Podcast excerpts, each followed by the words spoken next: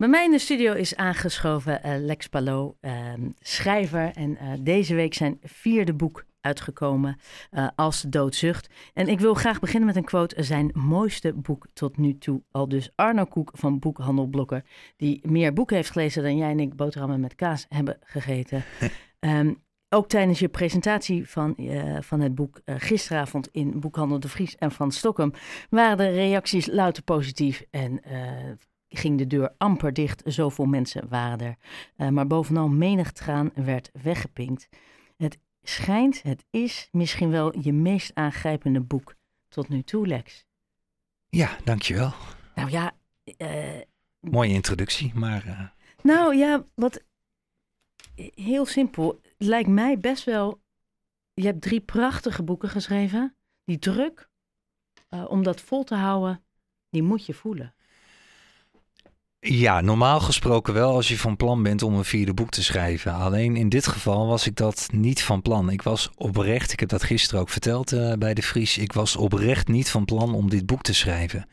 Alleen door een aantal gebeurtenissen werd ik er... Nou ja, toe gedwongen is een groot woord, maar ik werd continu op mijn schouder getikt van... hey, je hebt nog iets te vertellen. En het mooie aan dit boek was... het heeft zichzelf bijna geschreven van alle boeken.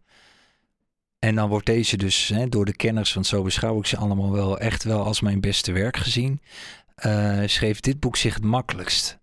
Het probleem zat hem in de tijd tussen het schrijven door. Die was heel zwaar, omdat ik...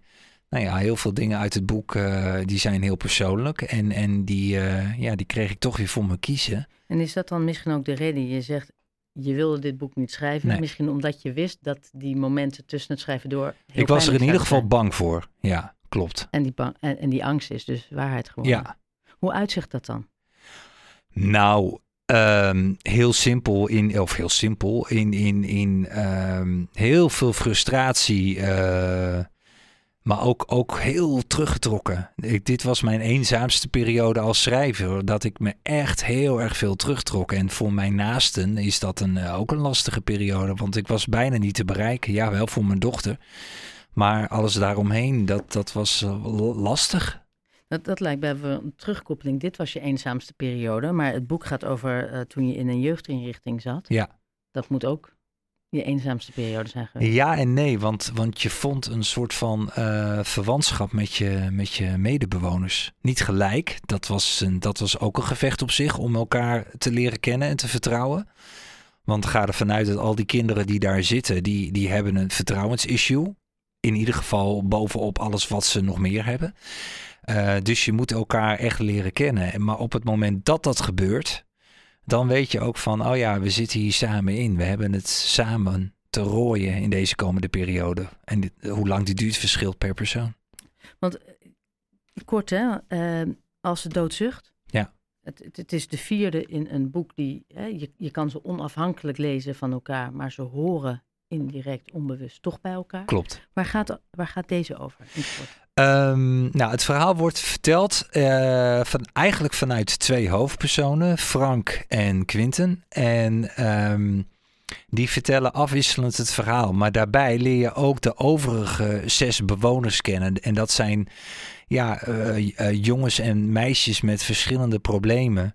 En je komt er langzamerhand achter wie, waarom, wat, waar zit... Met welke problematiek wat zijn of haar achtergrond is. En uiteindelijk komt alles bij elkaar. Maar daarvoor moet je het aandurven om in die levens te duiken. En het is een beetje het gevoel... Ik hoorde dat gisteren iemand zeggen en dat vond ik heel interessant. Die zei, altijd als ik jouw werk lees heb ik het gevoel... alsof ik een dagboek op een nachtkastje vind wat ik eigenlijk niet mag lezen... Maar zodra ik het opensla, wil ik steeds verder bladeren. En dat vond ik eigenlijk wel mooi, want dat is het wel. Je gaat in iemand zijn psyche. En in dit geval echt in het hart van 8 jonge mensen kruip je. En nou staan jouw boeken, die zijn kenmerkend. Dat ze deels autobiografisch zijn en deels fictie. Ja. Ik vind het altijd...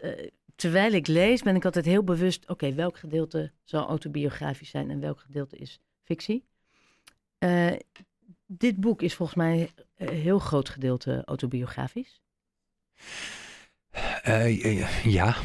Ja.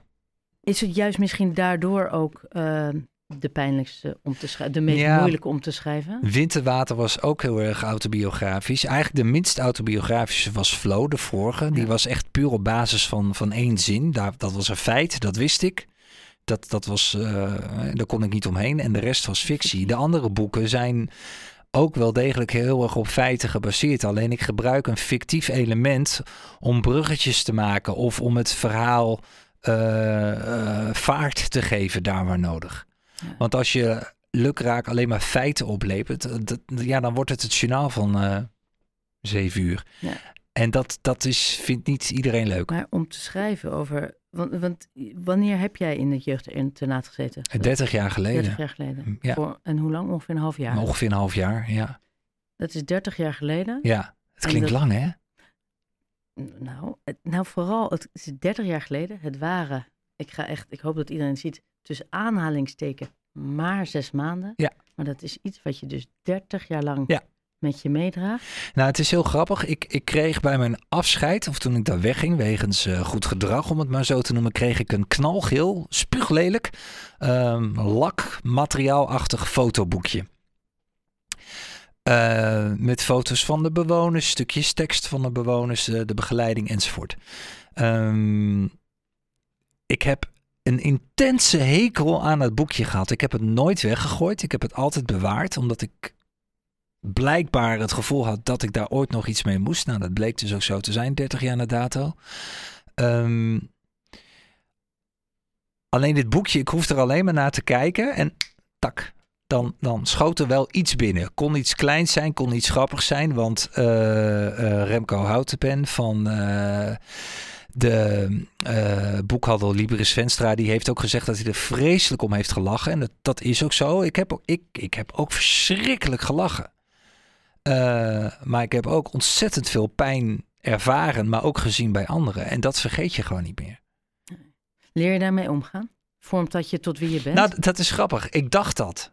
Maar toen tuurlijk leer je ermee omgaan en tuurlijk, je wordt erdoor gevormd. En alleen ik dacht dat ik het meer onder controle had dan dat bleek toen ik het boek begon te schrijven. Want wat ik zei, het schreef zichzelf. Maar ik ben badend in het zweet wakker geworden 's nachts. Ik heb momenten gehad dat ik zo verdrietig was. Ik heb met veel mensen samengewerkt om het boek gewoon goed te krijgen. Dat waren testlezers, dat waren collega's schrijfster in dit geval.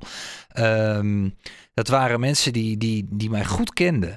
En dan schreef ik het op en dan moest ik het voorlezen. En dan brak ik gewoon, omdat ik het dan voor het eerst hardop voorlas en dacht, oh ja, Jezus. Oh, sorry, ik zei bijna Jezus. Dan dacht ik, jeetje meneetje, wat is daar allemaal gebeurd? En dan kwam het heel hard binnen. En als ik dan het boek dicht deed, of mijn laptop voor de avond dicht deed, ja, dan moest ik even weer mezelf herpakken. Is het de eerste keer in 30 jaar dat je daar zo intensief mee bezig bent geweest? Ja. Had je in die tussentijd, bijvoorbeeld de persoon over wie je schrijft, die zijn fictief? Ja, nou ja. Deels. Mm-hmm. Maar heb je nu, doordat je hier nu weer zo mee bezig was, heb je ze opgezocht bijvoorbeeld?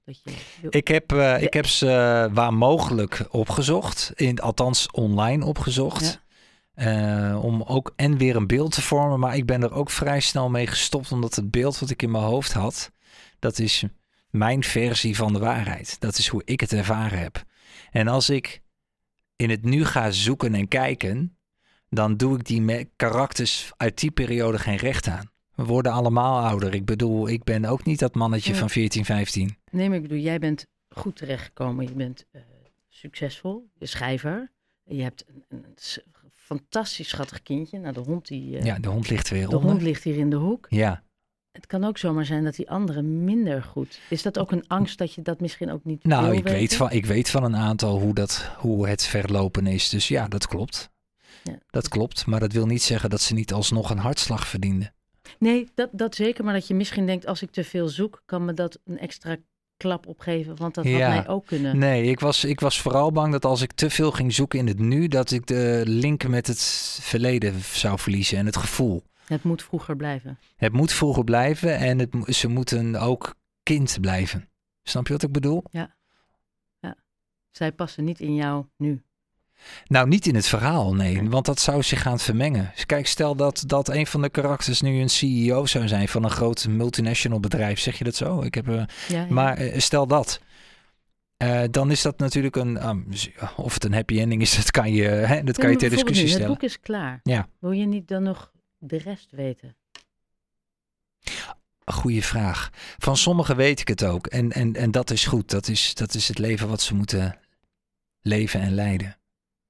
In sommige gevallen met lange ei, denk ik. Dat internaat, dat is een keuze geweest vanuit je ouders? Ja, dat is ontstaan. Daar kan ik gewoon heel eerlijk over zijn. Ik was niet te houden. Heeft dit je gered? Die 6 maanden? Nee. Wat heb jij dat dan zeg gered? Ik met een grote glimlach. Ja, wat mij gered heeft is...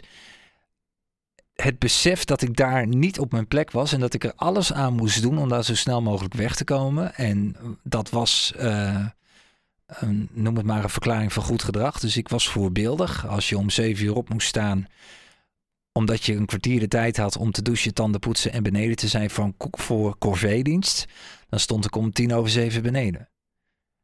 Mij hoefden ze niet te wekken 's ochtends. Ik was keurig tot op zekere hoogte. Omdat en ik hield mijn kaken op elkaar.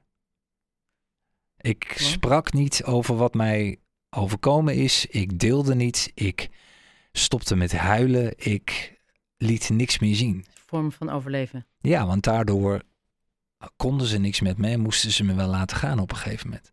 Wanneer ben je wel begonnen met praten? Dit is ook een vorm van praten, een boek. Al die boeken? Nou ja, als je het zo stelt, dan ben ik echt begonnen met praten 10 jaar geleden. Excuus, ik viel bijna van mijn stoel. 10 jaar geleden, toen ik begon met het schrijven van Winterwater. Is dit jouw manier misschien van verwerken? Ja, want in tegenstelling tot hoe makkelijk jij en ik praten... Als iemand anders mij dit vraagt, dan zeg ik 9 van de 10 keer... en ik heb het al opgeschreven. Daarom vind ik het schrijven... tussen aanhalingstekens makkelijk. Het voorlezen vind ik verschrikkelijk lastig. Dat vind ik echt heel ingewikkeld. Maar want dan ben ik alsnog aan het vertellen. Ja, en dan komt het er dichtbij. Ja. Ben je nooit bang geweest? Want dit boek wordt enorm goed ontvangen. Ja. Gisteren zei bij de Vries en Van Stockum... nou, wij gaan begin april naar Arno Koek bij Blokker. Ja, heel veel zin in. Ja, nee, ik ook. Maar je moet dit verhaal... En er zullen nog veel meer uitnodigingen volgen. Ja. Dit verhaal zul je wel moeten gaan vertellen. Ja, maar dat komt misschien ook omdat het... Sorry dat ik je onderbreek. Omdat het verteld moet worden. Kijk, als je nu kijkt naar het nieuws... met betrekking tot de jeugdzorg en jeugdinstellingen... dan hoor je verschrikkelijke dingen over medewerkers die neergestoken zijn. Een van de meest recente...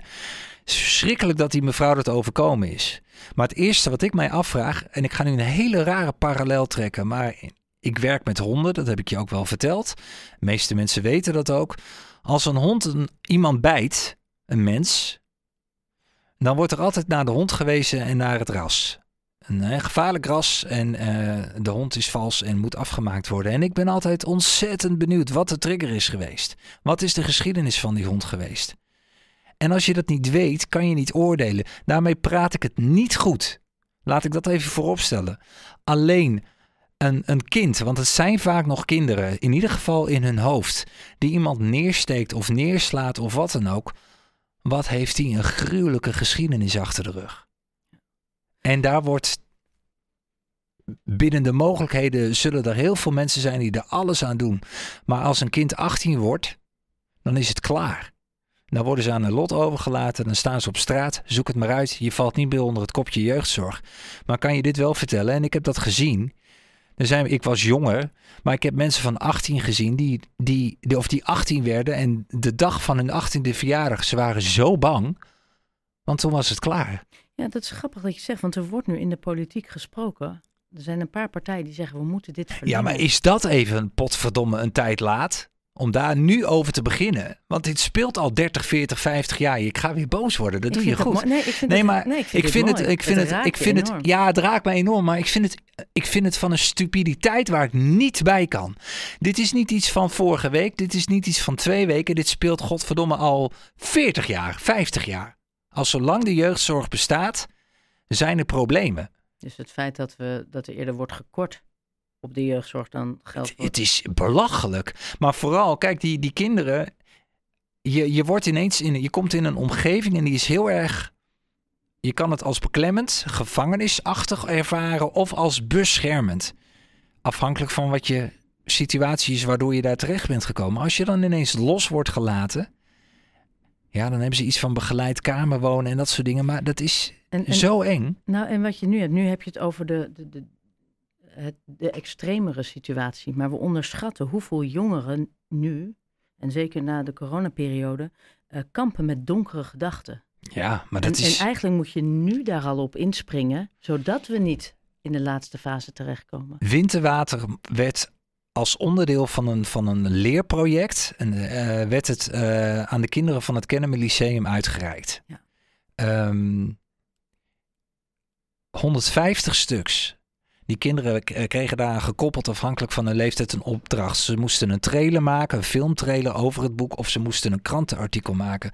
Als je ziet wat ik onder ogen kreeg... hoe dwingend dat was om naar te kijken... maar ook hoe empathisch het was met betrekking tot het karaktertje in het boek... dan speelt er heel wat in die koppies. En dat zijn hele, hele jonge kinderen nog in sommige gevallen. Waarvan je denkt, oh, dat je zo denkt... dat door je hoofd spookt. Dat je begrijpt, en dat is het ergste... dat je kan invoelen dat dat leeftijdsgenootje uit het boek... de dingen doet die hij doet. Dat is heel verdrietig. En jij hebt zelf kinderen van die leeftijd. Ja, 30 jaar na dato, en je bent zo geraakt? Ja, omdat het... Een heel stom voorbeeld, hè.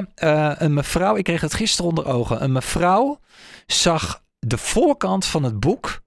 op een Facebookpagina en een Instagrampagina van Boekhandel Het Spij in Vlissingen. Geweldige boekhandel.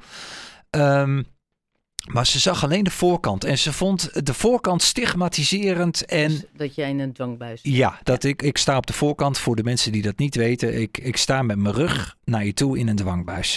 Je kan het googelen en dan heb je een beter beeld wellicht. Ze vond het stigmatiserend en ze had geen letter gelezen. En dan denk ik, oh, dat is interessant. Je hebt werkelijk waar geen idee waar je het over hebt. Mijn opa zei altijd, waar mijn ogen niet bij zijn geweest... zal mijn mond niet over spreken. Vond ik een hele mooie. Maar dat was toen. Anno nu praten we juist zonder dat we een goed idee... Is dat misschien ook wat jij wil bereiken met deze 4 boeken... en juist die laatste, dat we erover gaan praten?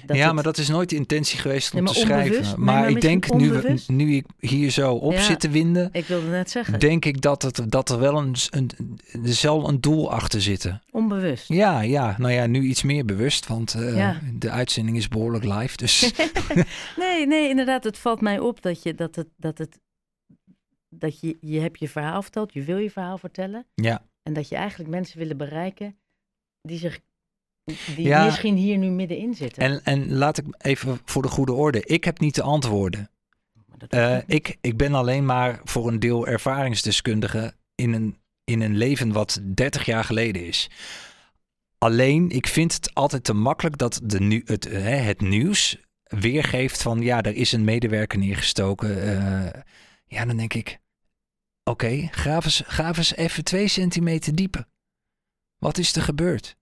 En het feit dat daar steeds minder geld of minder aandacht voor is. Ja, dat is absurd. Ik bedoel, daar gaan we weer. Maar je kan wel, 100 miljoen, 200 miljoen naar de Oekraïne sturen voor tanks.